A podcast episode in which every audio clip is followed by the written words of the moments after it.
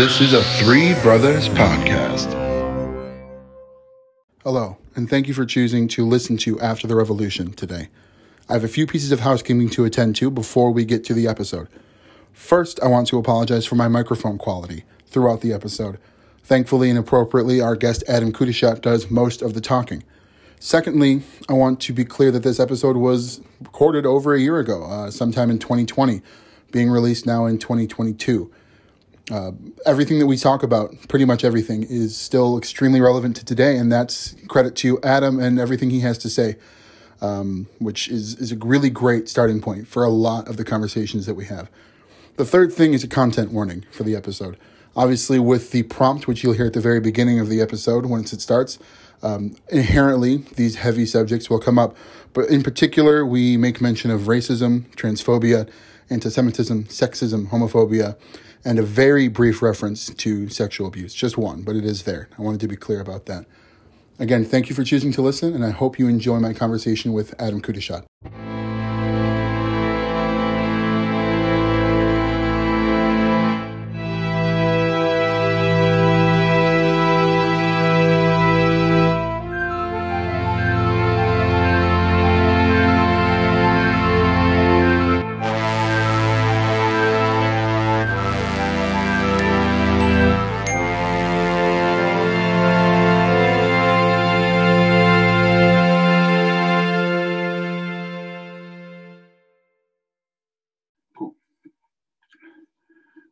To After the Revolution, a podcast that poses two open ended questions to one of my favorite artists or storytellers.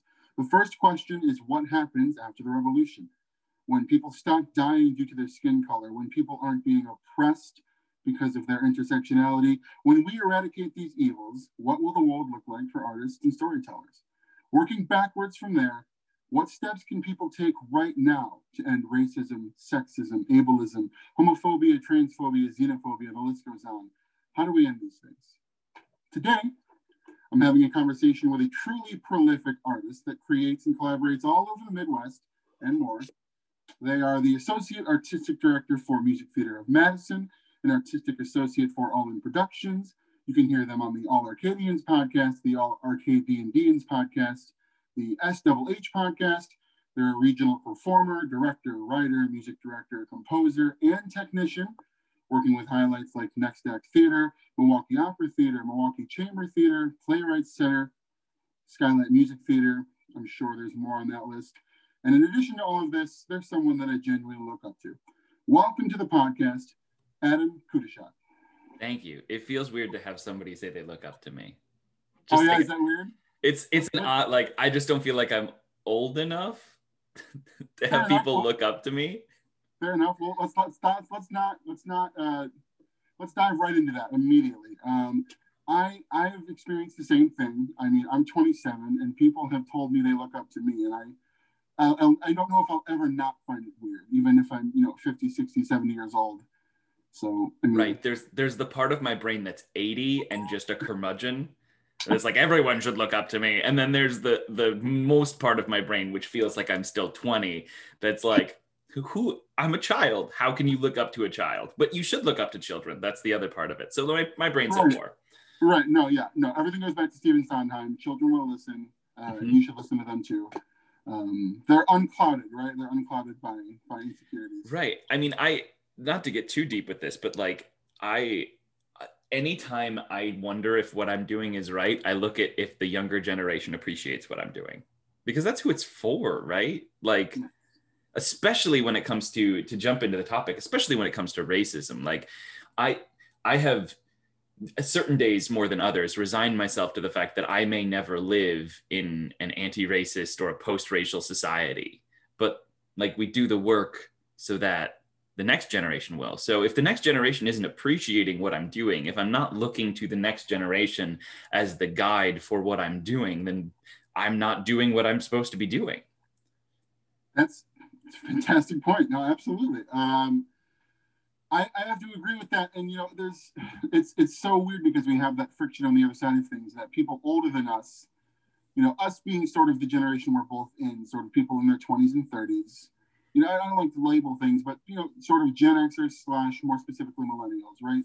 like Mhm. we're looking to the younger generation for not necessarily approval, but to see if you know maybe maybe it is approval.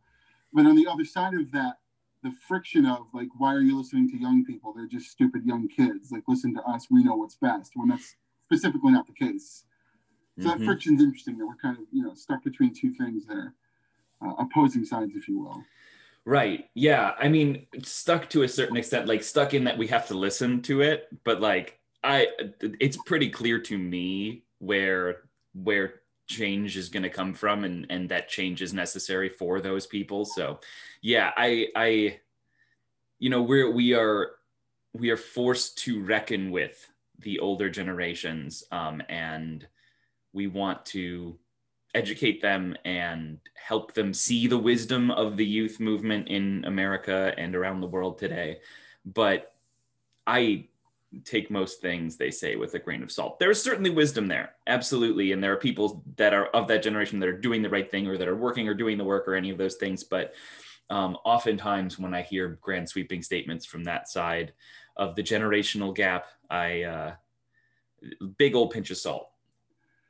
Yeah, absolutely. No, big old pinch of salt is is definitely necessary. Um, I mean, I kind of take a take take everything with a grain of salt, but but it's sort of a it's it's prescribed when it comes from that side of things. Mhm. Um, no, I appreciate that point. Um, just so so I want to just talk about really quick before we get more into that because there's so much to unpack with even just that. Um, I just want to sort of build a rapport between us, sort of let everyone listening know how we know each other, how we met.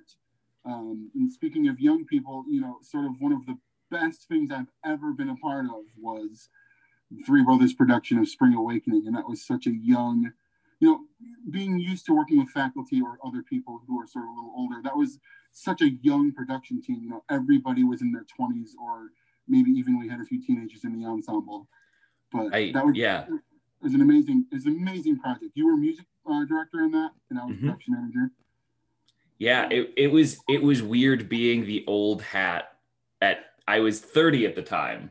Sure. And like I was one of the few people in the entire pro- I think there were what like 5 of us before we brought the pit on board like that Yes. were 30 plus. It was me, it was Marie, uh Rick uh and like a couple other folks from around the theater, uh, two actors and uh was the only one who was even close to 40.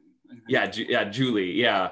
And and She it was- so she was hip with everything. She was great. Right, she was great, wonderful. Uh, but it was such a such a young production. It was. I just remember throughout the production, not only being inspired by those those folks and and really you know admiring and looking up to them, even though they were all younger uh, than than you know the, the few of us on the production staff that were a bit on the older side, but it was it was truly a joy to just be a part of something that felt like they were they had all of those emotions. It was exhausting. I can't keep up with 20 20 year olds. Like like they the the I, they all still hang out. Like all of those the actors they, mm-hmm. they've like formed this incredible bond and i love that for them. And every mm-hmm. once in a while they'll invite me to something and i'll like y'all are too y'all are too too young and, and spry for me. I don't mm-hmm. but I, I you know lots of love to the spring awakening cast and crew. It was it was a really it was a special production.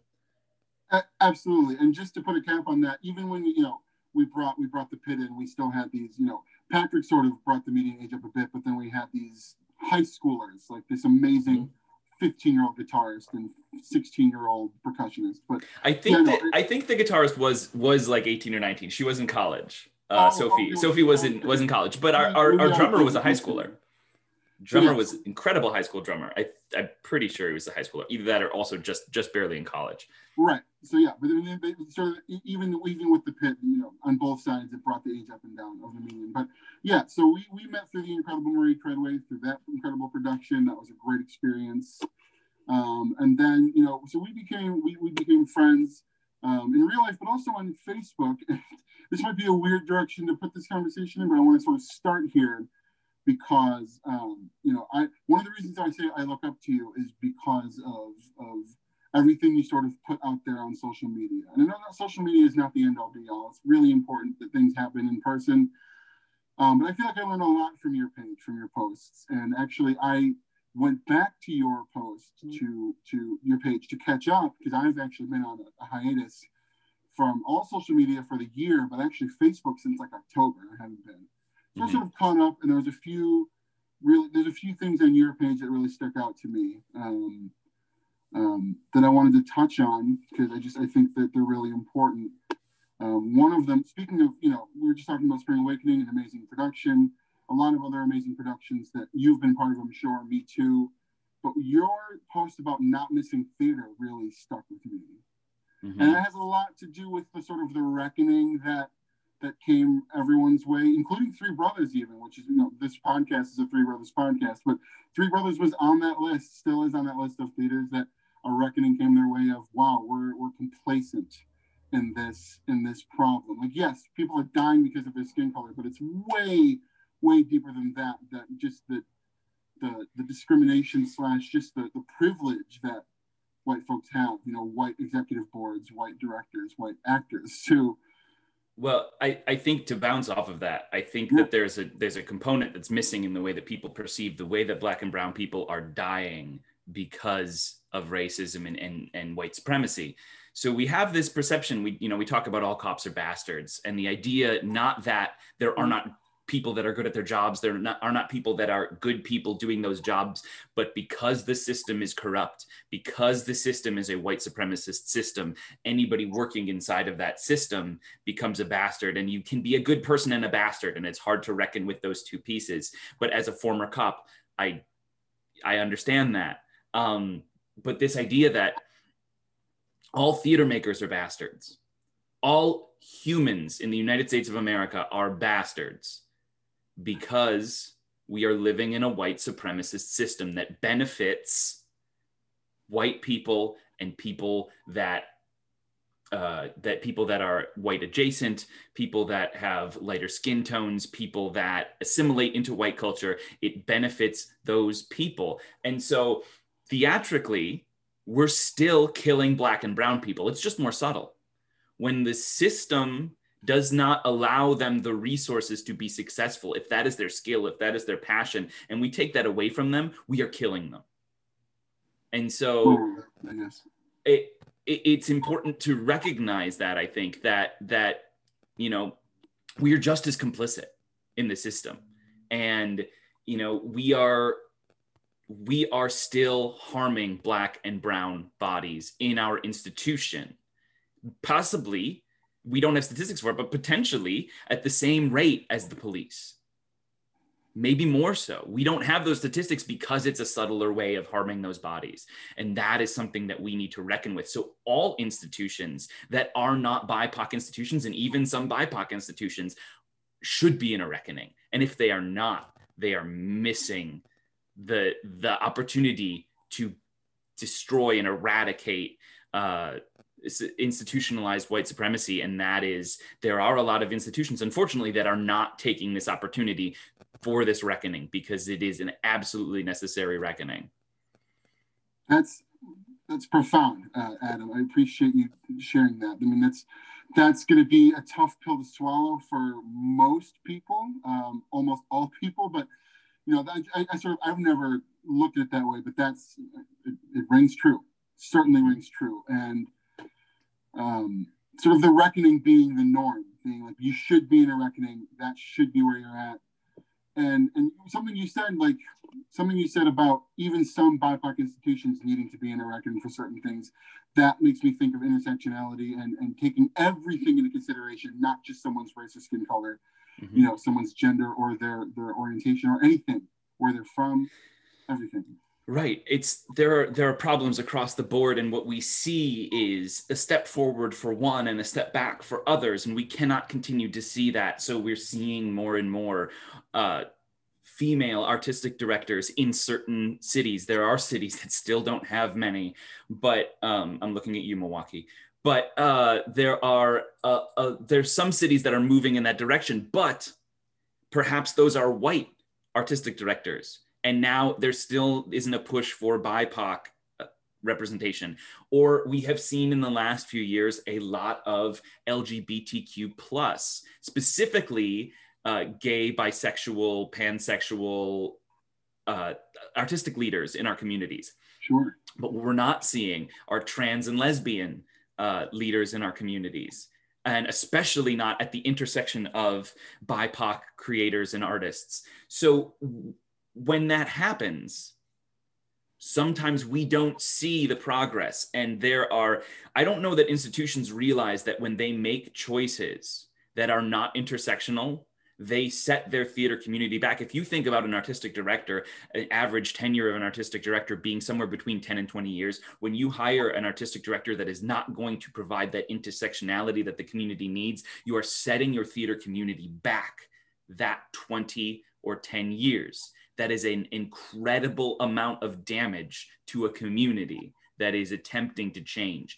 At this point in time, intersectionality is the number one priority. And that like to go back a little bit to when you when you said i don't miss theater. I don't miss theater as an institution. I miss performing. I profoundly miss performance and being on stage and collaborating and writing and doing all of these things in a live venue. I do not miss the institution of theater that has existed for years to hoard power and privilege to a select few, predominantly white, predominantly male, predominantly straight, predominantly cisgendered, able bodied, thin, anything you can think of. What we have been told is the norm in America, which we know is not the norm.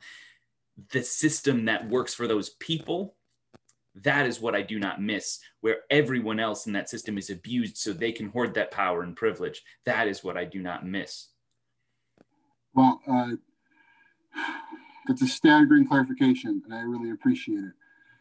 Um, no, I and I, I agree. I miss I miss the collaboration too, and, and and sort of, I guess, filling that void with collaboration on these types of projects, right? Or trying to collaborate on what we can do to actively, you know, actively offset those those communities being set back. That's ten or twenty years. You know, that's that's intersection, yeah, making sure intersectionality is a part of it. And sort of intersectionality and collaboration, those two words go hand in hand for me, I suppose. They, they they both, you know, they share the same cue, in my opinion.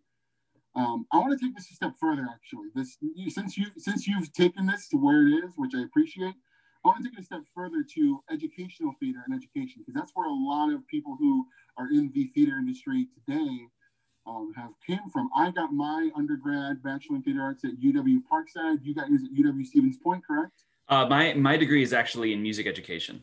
Music education, got it. But you, so you did Stevens you Point, yes. A, right, a, a, fine arts or an, an artistic major mm-hmm. at a UW State school.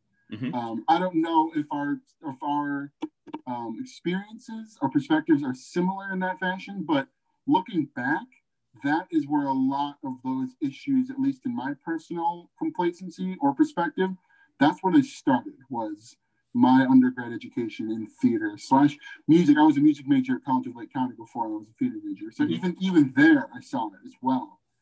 Um, so I don't know if you have anything to touch on that. I, I certainly do.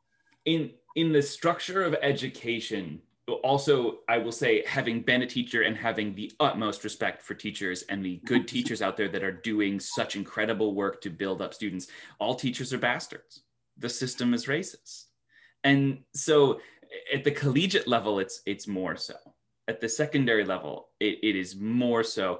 That yeah, because of because uh, collegiate institutions are thought of as elite and i'm using air quotes for that uh, they're thought of as businesses right Right, they're, they're businesses, but they're thought of as elite, right? And elite in our country is code for white and it's code for male. And, and academia is incredibly destructive. I'm actually writing a musical about it with my dear friend Heidi Joosten uh, for Music Theater of Madison, but uh, and how the microaggressions present in academia that absolutely decimate the the communities that are attempting to gain footholds in academia. It's going to be a comedy. It'll be fun.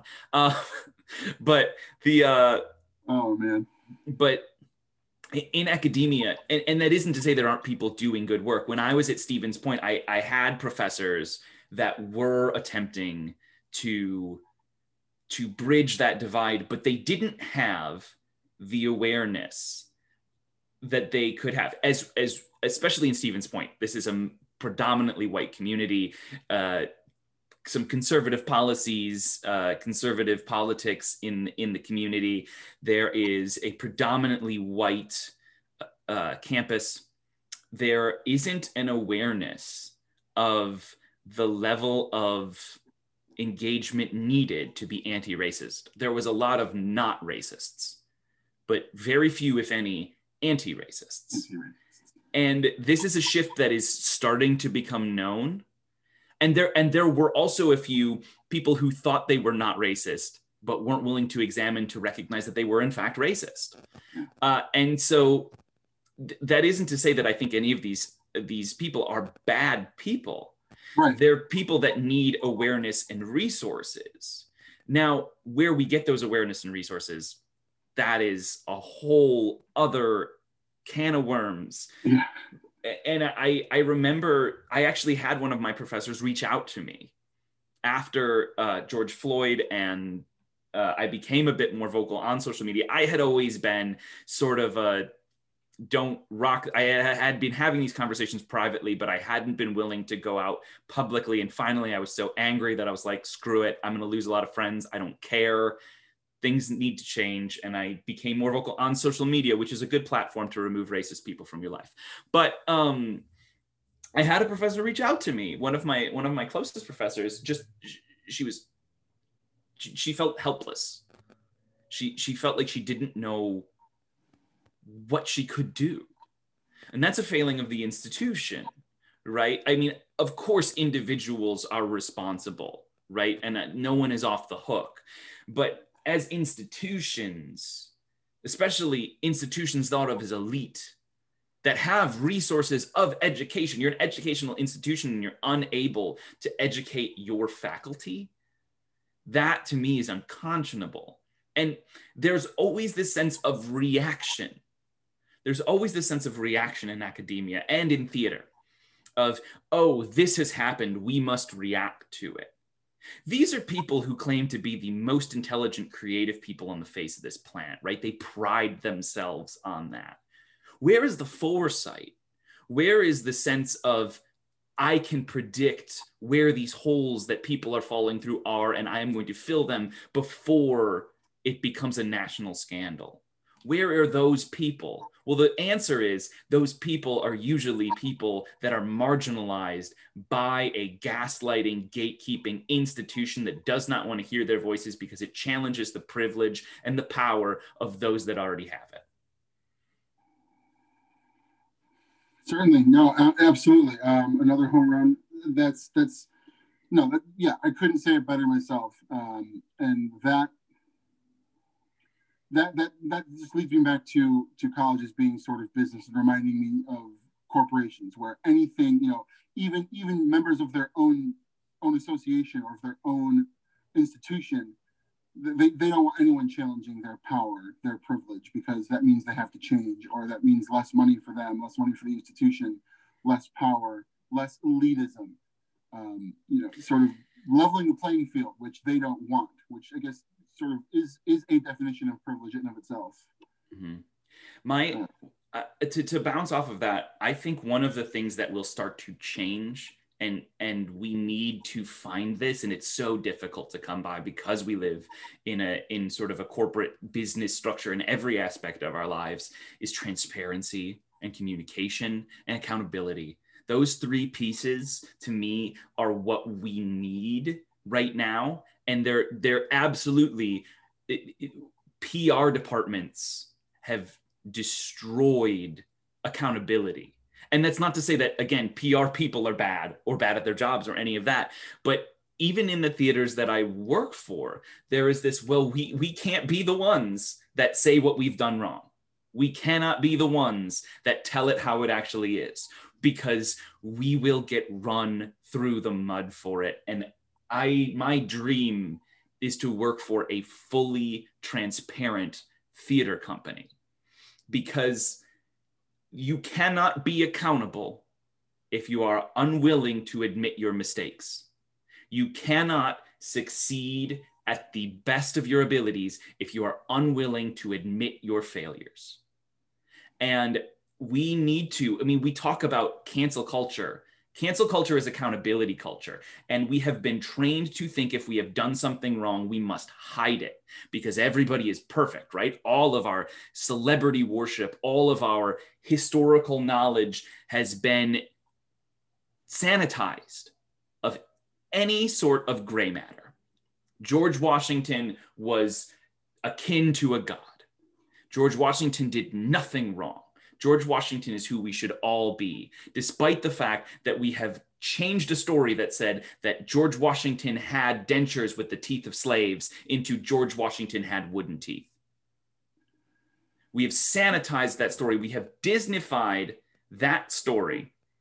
And then we become unwilling to admit our own faults, take accountability for our own actions, and instead of holding ourselves accountable for the harm we have caused, making amends, apologizing, doing our best to be the best we can be, and letting people decide what our sins deserve in the public light. Instead of that, we create more harm, we cause more abuse, and the cycle perpetuates itself.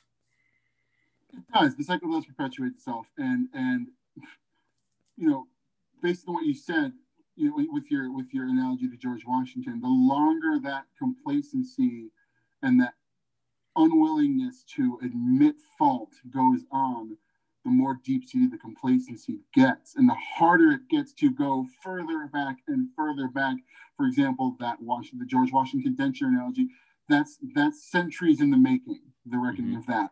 So so admitting your wrongdoing is the very first, you know, is ground zero for going forward mm-hmm. and ground zero uh, goes back into the negative numbers for for many. And it's so i guess the longer the longer it takes for someone to get to that point the more difficult it will be to get back to ground level. Right. You've compounded your harm right? You've compounded that. So i think about someone like aziz ansari right? When sure. i think about this i think about someone like aziz ansari who a situation was presented in which there was wrongdoing. And instead of taking accountability for that wrongdoing instead of apologizing and attempting to make amends. Aziz Ansari victim blamed, which causes more harm, and then perpetuated the idea of murky, making murky the, the idea of consent. Then went out in his next stand up special and played the victim.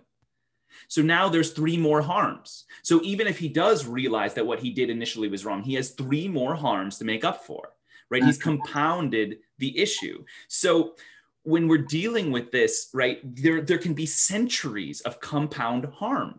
And this is what we mean when we say, you know, all theater makers are bastards. This is the complicity. I know that you're not out there actively harming black and brown bodies, or at least I, I deeply hope you're not out there harming black and brown bodies. But the complicity, right? You know that abuse is happening, you know that harm is happening, and you are not being accountable for those things. You are doing the mental gymnastics. To, to, think about theater, here's here's a great one. Here's some mental gymnastics to go through. Let's use Kiss Me Kate. Kiss Me Kate. Okay. Kiss Me Kate has been around for hundreds of years, right? Kiss Me Kate has been causing harm for hundreds of years. Empirically, people, thousands, hundreds, millions of people have said Kiss Me Kate causes harm. It uh, it normalizes abuse. It causes people to laugh at abuse. It it makes us feel like abuse is something that is not as damaging as it is right? It minimizes the role of abuse in life specifically physical abuse against women. Yeah. um, although in gender swapped casts it just does the same thing to men or non-binary mm-hmm. people or whatever it is. It's a, it's a play about abuse without holding people accountable for being abusers right? Now imagine the mental gymnastics it takes for someone to say, you know what? For hundreds of years, we've gotten this wrong, but I can do it right. Imagine those mental gymnastics. And here's the thing I have had that thought. I've had that thought. I know that thought process. We all have that thought process about things like, oh, I really like this part of that thing and I want to keep it. So I am going to turn flips in my mind you know i i am going to look like a diver coming off of the high dive to make this work in my head and then I will present that to the audience and I will be the savior of this thing that I like. yeah. That has been people have been failing to do for hundreds of years and I am not here to tell you that you're not that person, but really look at the accountability of what you're doing when you do that. Right? Really look at yourself and say, Am I the one person equipped in the last thousand years that can fix this? Because likely the answer is no. Sadly, you're great. I love you. You're doing great work, but maybe reconsider. You can still like parts of that thing. You can still use that thing, parts of that thing educationally. You can still use that thing as a whole and explore the context of it but should that thing be performed in its entirety for audiences that it can harm? That is the question you need to ask yourself. That's the question. And is perpetuating this harm also harming communities that are attempting to get their stories told now? The contemporary stories, the stories that are often overlooked and not added to the canon in lieu of something like a Kiss Me Kate. Those are the questions that we have to ask ourselves rather than continue to pretend that harm isn't coming from something or pretending that we can mitigate harm. Because when we say when we say i like this and i'm going to keep doing it even though it causes harm that is cultural imperialism and that is how we got into this mess in the first place. 100% yeah. Cultural imperialism that is that's, that's it. And and it's it is sort of self-aggrandizing to say that, like, or sort of self-gratifying that, oh, this is causing harm. I'm going to continue to do it. Maybe I can do it differently. Uh, and the contortion of the story to try to, to to fit it into something that's not doing harm or doing less harm, as if that justifies doing it in the first place. The other word, the other word that comes to mind is just plain audacity. The, the audacity that you think that you're that person like like you said, I've had those thoughts about certain things too, right? I'm I'm, I'm straining to think specifically about that actually. Like I've, I've always loved I would love to direct every single Shakespeare. And that one, how do I do this? How do I do how do I tell the original story? Maybe I'll do the musical. That's I've had that same thought process as you. I've never come close to ever pitching it to a theater because I've never thought that I was the person that would be able to bring that in properly, if there ever even is a way to do that. Um, right, and if it's if there is a way to do it, it's the people that are being harmed. Right. If you look at Merchant of Venice, if somebody's going to save that show, it's it's the Jewish community. And that's not to say that if if one Jewish person comes out and says it's okay, you get the rubber stamp to do it, or that if a member of the Jewish community does direct it and there are other members of the Jewish community that come out and say that it's harmful, it means, you know, there there is gray on this. And what we continue to not examine is the gray. We want things to be black and white. We want to be able to be creative, right? We've all retconned endings in our head. We've all done those things. We've all, and sometimes, sometimes when you do something like that, you you do mitigate harm you are able there there that's not to say that nothing has ever been bailed out by a reimagining or a creative imagining or a reinterpretation mm. of the original material that's not to say that that has never happened but that is to say that you have to be absolutely doing this internal work as you're looking at this material and really making damn sure that you have enough people telling you if one person says nope this is harmful stop. If you're doing something like that stop. 100%. and there there every time we do this right every time this is where people always cancel culture cancel culture cancel culture.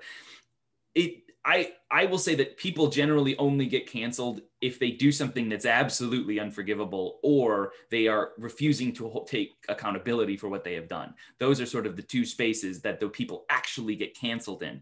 And so one, if you're afraid of cancel culture, start being accountable for your actions. But two, um, because it's the re- it's the response more than the harm. The harm, of course, is important right? Yes. but the response to the harm is more important to whether we remove remove you from our spheres. And my big problem with a lot of things is people are talking about oh well you know dave chappelle is so great for the black community. How can we cancel him because he doesn't like the trans community? Right? What what do we get? We we lose that from the black community. And my response to that is i bet there's a dave chappelle out there who's not a transphobe that we have never heard from because this dave chappelle exists in our spheres.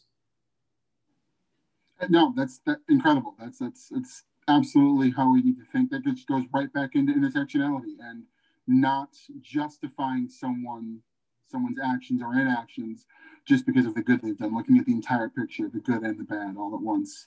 Right. Um, because to keep going on the Dave Chappelle analogy here, sure. what Dave Chappelle is doing is dividing the black and the trans communities, which one causes incredible harm to the black trans community.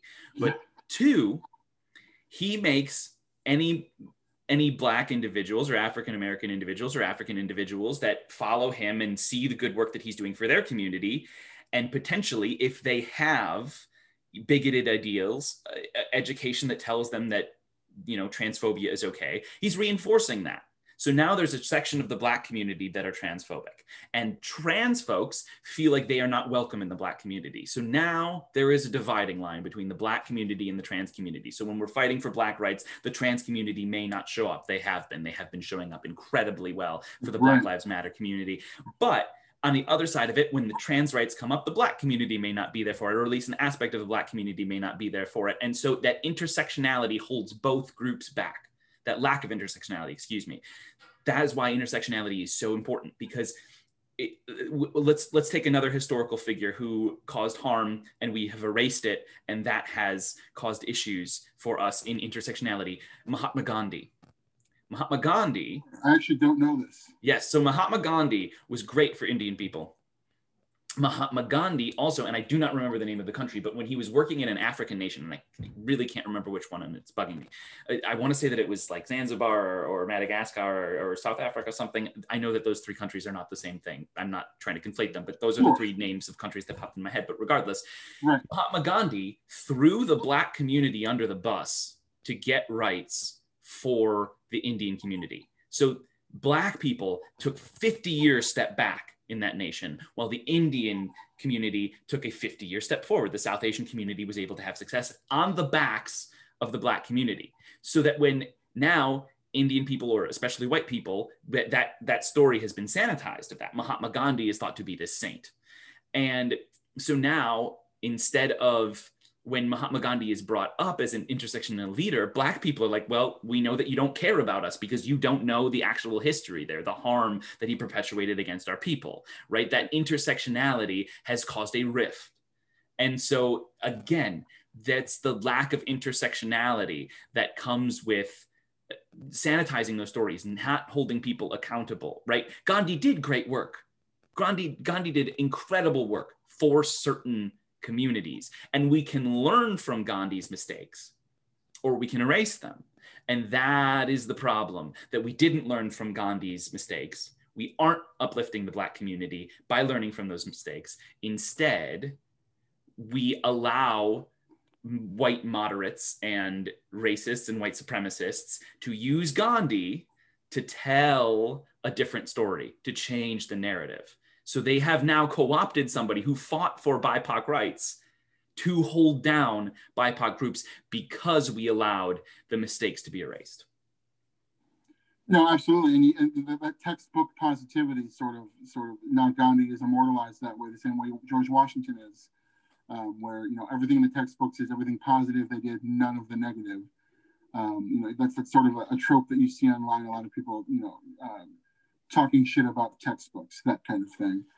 Um, and, and history classes, like you said, why is why are George Washington's teeth wooden? I never knew that it was, you know, I never knew that until you told me today. Um, and the whole thing about about you know white moderates or you know, even white supremacists, so taking taking a spin on someone who fought for BIPOC rights.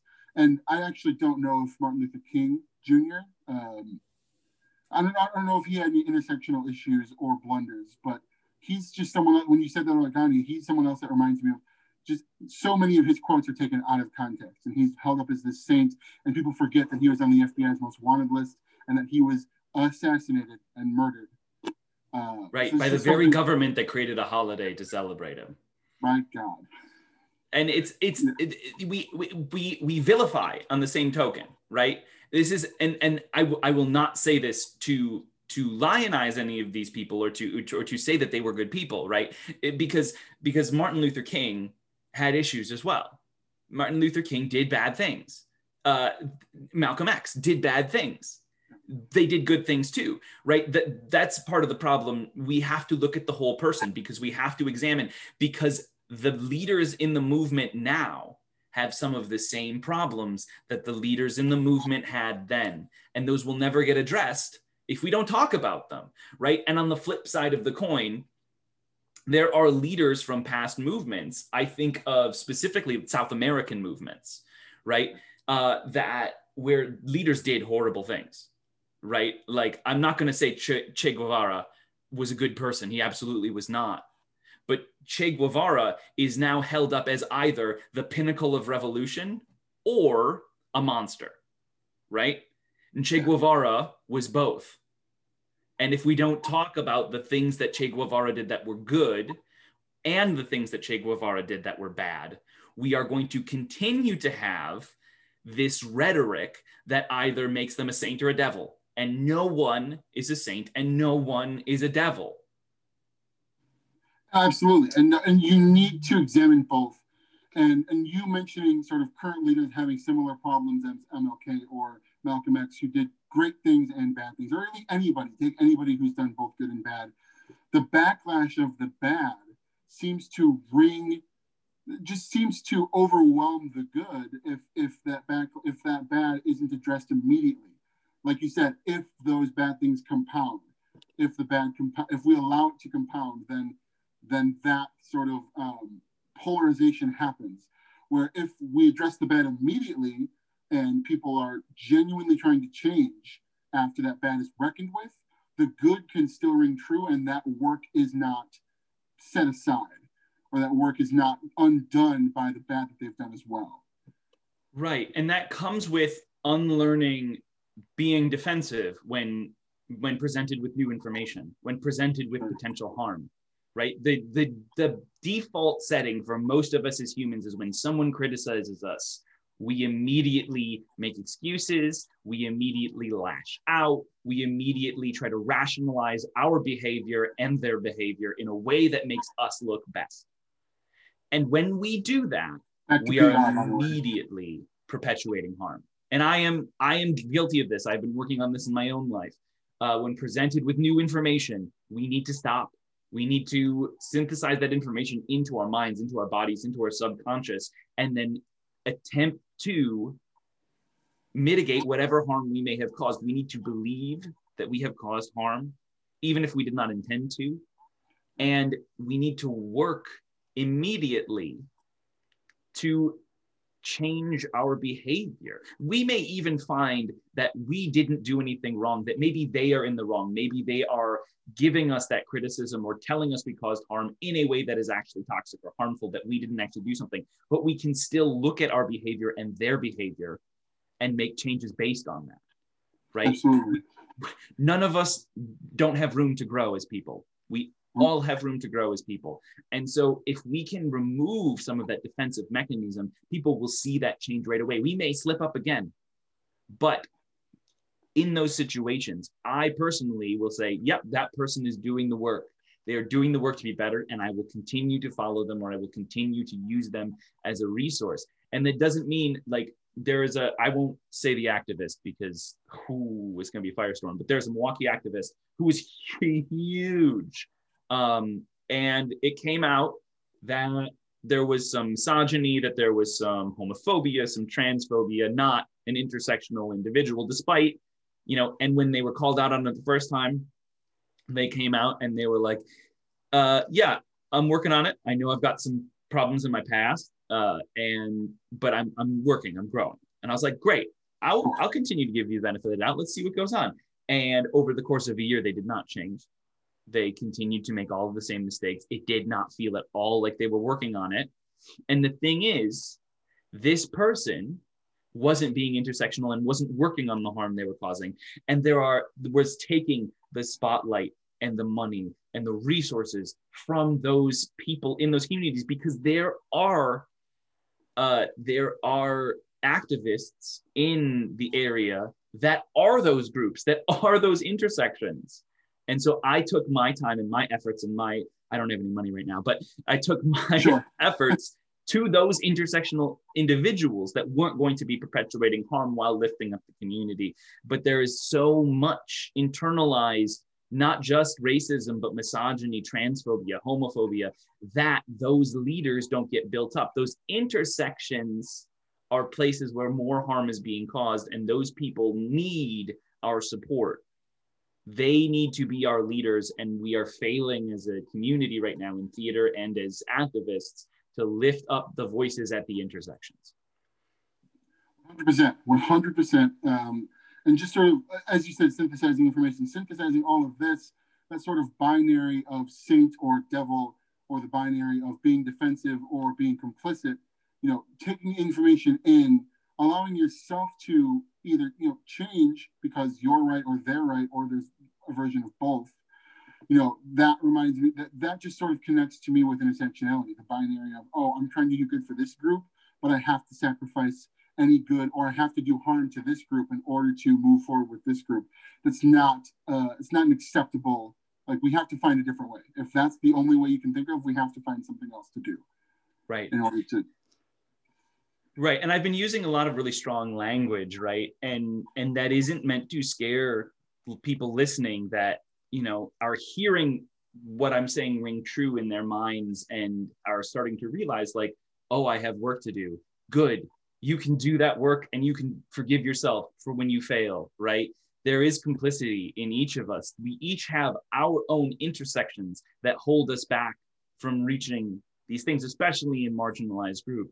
If you're if you're a billionaire, cis, straight, handsome, traditionally handsome white man, okay, you have no excuses. Give us your money and move on. But like if if you are if you are at any intersection of a marginalized group, you have those barriers in your way, right? I may not be able to speak out against certain injustices in my community because I need to make money in my community. And if I fight the system too hard, I could die. You know what I mean? And not because somebody's going to come kill me, but because all of a sudden I'm making zero money or I have to go get a different job that perpetuates my harm even more and my mental health deteriorates and my life deteriorates from there. There are all of these intersections. Intersections are so important because intersections are also our stopping points, right? You get to an intersection and it's a stop, right? Can I continue to cross this barrier? So I'll, I'll tell a quick anecdote um, here uh, about an intersection in my own life. Uh, because I haven't mentioned it in the spirit of transparency, I am a mixed race, biracial, Arab and white. I am uh, queer uh, and somewhat my gender is identity is a little bit murky right now in my life. Um, but I use any all pronouns on shuffle. Um, and so as as I as I go through intersections in my life, right, especially as, as a biracial person, uh, I come up to these stopping points, right? So uh, I was recently, uh, and and as a as a biracial person, identity is very complicated, and so identifying with the Arab part of my life and the white part of my life is is a challenge. And I have been working on engaging more with the Arab side of my life uh, in recent years, and but struggling to do so um, because for biracial people, most communities don't actually want you. It's it's a little isolating, and so um, as as uh, I was on this email list and there was this uh, conference, uh, festival for Arab writers, and I was so excited. I was so excited. And I was doing some reading on it and doing my research, and this is the due diligence part of it, right? Uh, doing some research, and they had sort of two founding principles. One was anti racism. I was like, yes, nailed it. And the other one was anti Zionism. And I just put my head on my desk because the Arab community in this situation, anti Zionism being against the formation of a Jewish state. And to me, that is a very slippery slope into anti Semitism. And the Arab community is rife with anti Semitism. That is a place where that intersectionality ends, especially in America. In the Middle East, I am not going to tell them how to deal with their foreign policy. That is their situation. But in America, if you are fighting for anti Zionism, you are on the road to anti-Semitism, and there is so much anti-Semitism in the Arab community that that was a stopping point for me. Okay, I've reached an intersection of my, you know, my life and my commitment to be eh, not anti-Semitic, anti anti Semitic, I guess, anti swear. I don't know, whatever. Uh, Yeah, no. but absolutely.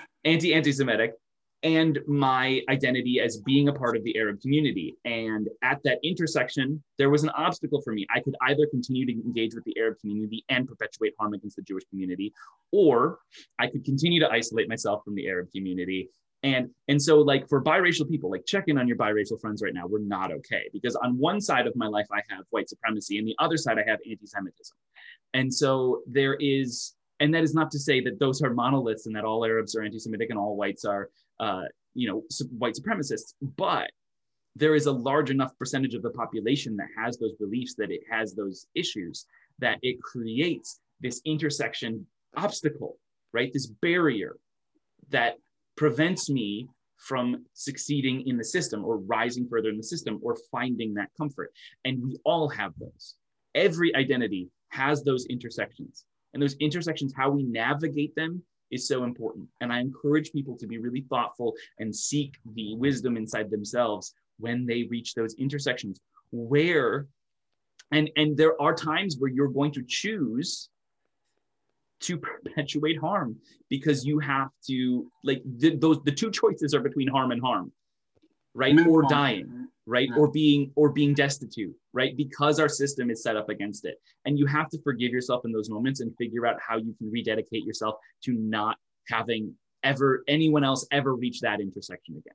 Because we i as somebody who is as passionate and active as i am in this community i reach those issues every day. And i i am forced to and choose to. I i have to hold myself accountable. Here too i choose to perpetuate harm in order to help hopefully prevent more harm in the future No, it, is, it is a triage situation in that, in that, and you know, I, I can't begin to understand that as someone who is fully white. Uh, I, I can't, I can't begin to understand the, the triage of choosing, you know, choosing where to perpetuate harm, sort of to minimize the harm as a whole.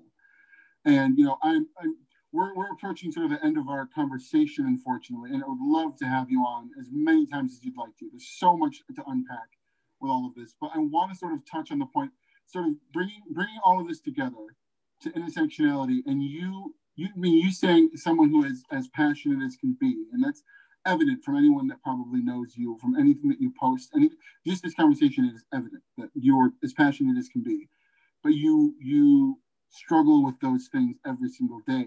And i think that's what brings on the problem of complacency is so many people choose not to struggle with them every day and that is where that is like the sort of smallest, most basic iota of where you can start to do work is start at least internally struggling with those. If you don't have the mental energy to have a conversation about it at any given day, please take that for yourself. But let's uh, maybe you and me can take these last few minutes to discuss sort of where that starts in someone's brain, where like where that first piece of friction, that first mental gymnastic comes up and goes, "Oh, I don't really want to think about that," but it's it's it's your duty to think about that. It's your privilege to not think about it. Yes, absolutely. And I think one of the most helpful things to me is sometimes we get scared of our first thought. You know, sometimes as somebody who has been in these neighborhoods all the time, who trusts these people, is whatever. I walk through a neighborhood that's a little bit lower, lower income or whatever it is, and my first instinct, you know, where are my keys? Where are my keys at? You know, wait, where's that lock on my door? I'm just gonna move my hand near it. I'm not gonna lock the door, but I'm gonna move my hand near it. Or even something as simple as I once watched a young a young black child in a poorer neighborhood try to interact. Uh, he he had been asking for money um, from people at, at a gas station, and I unfortunately actually didn't have any cash that I could give him. Uh, and, but um, he had asked an, a, an old an older white gentleman who I assume gentleman, perhaps not, but um, who an older white person who did not give him any money and uh, was you know had seemed to be wealthier you know had a nicer car all those things.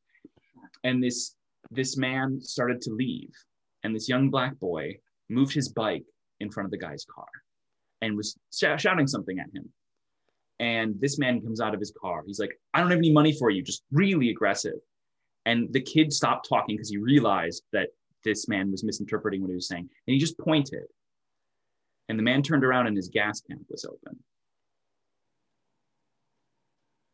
The kid was trying to help. Right. And that man's first thought was, this kid is trying to get money.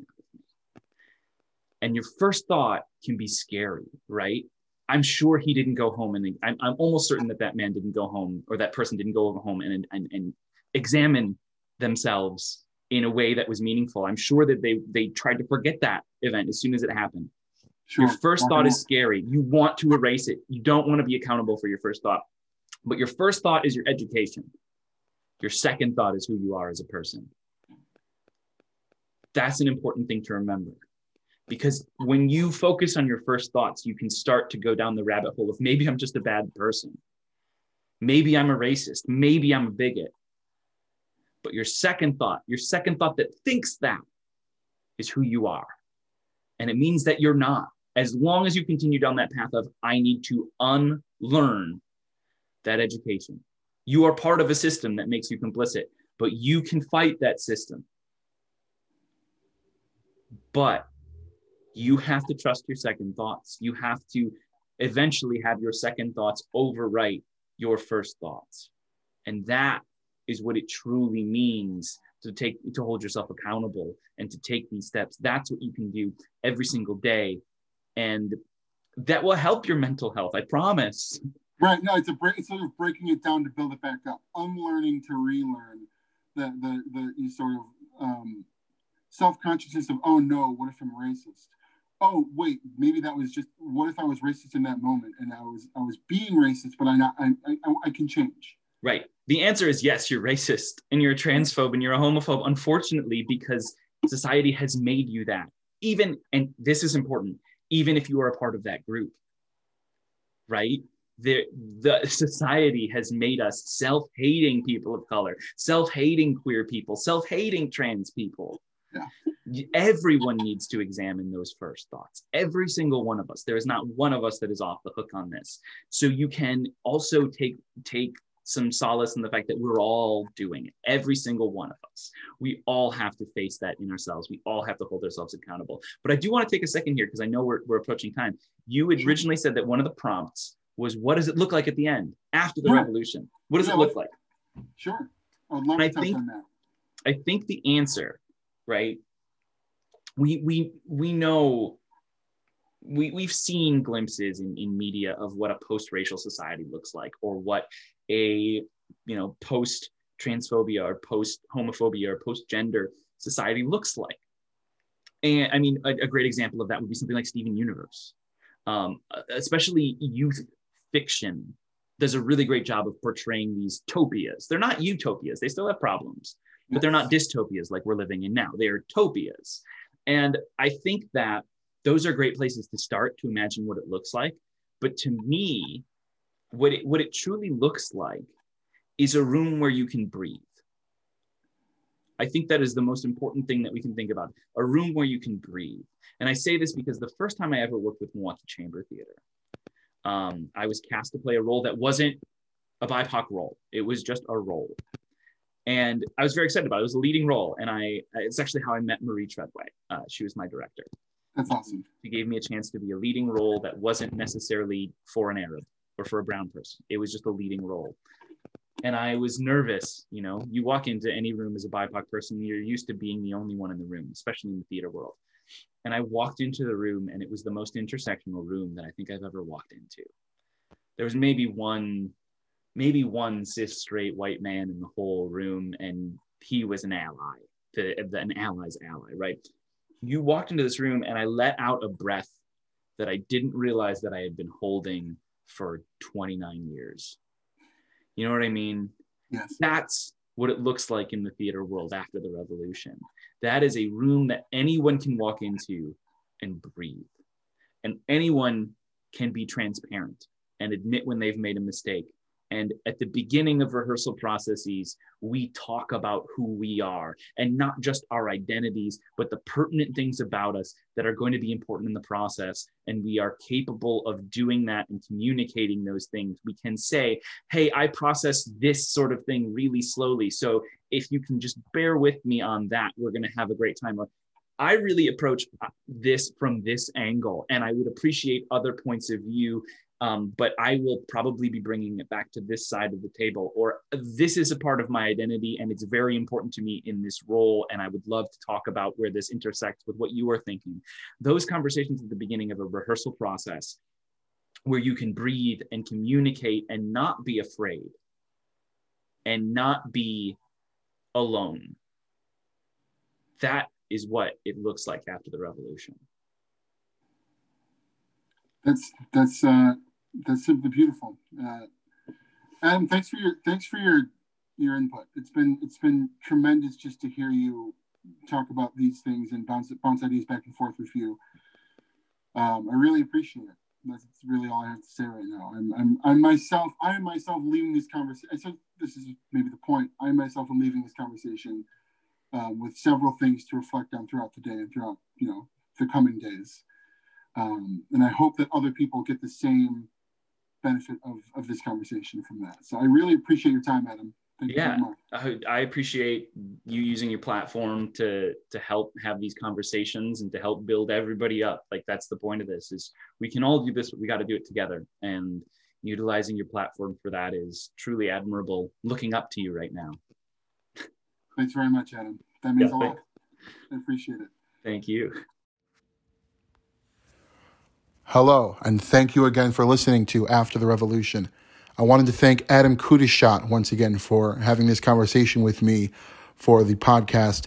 And one thing before we go, the musical that Adam mentioned they were writing and working on during the episode is called Micro, and there will be a workshop performance of Micro on June 18th of 2022 at the Madison Opera Center in Madison, Wisconsin. There will be a podcast version to be released this summer of 2022, probably after the workshop, I imagine.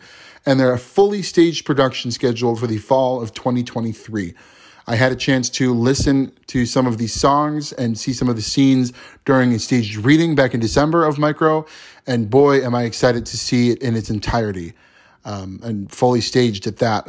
It's going to be a really exciting process. And I, I wish the best for Adam and their writing partner and for everyone involved.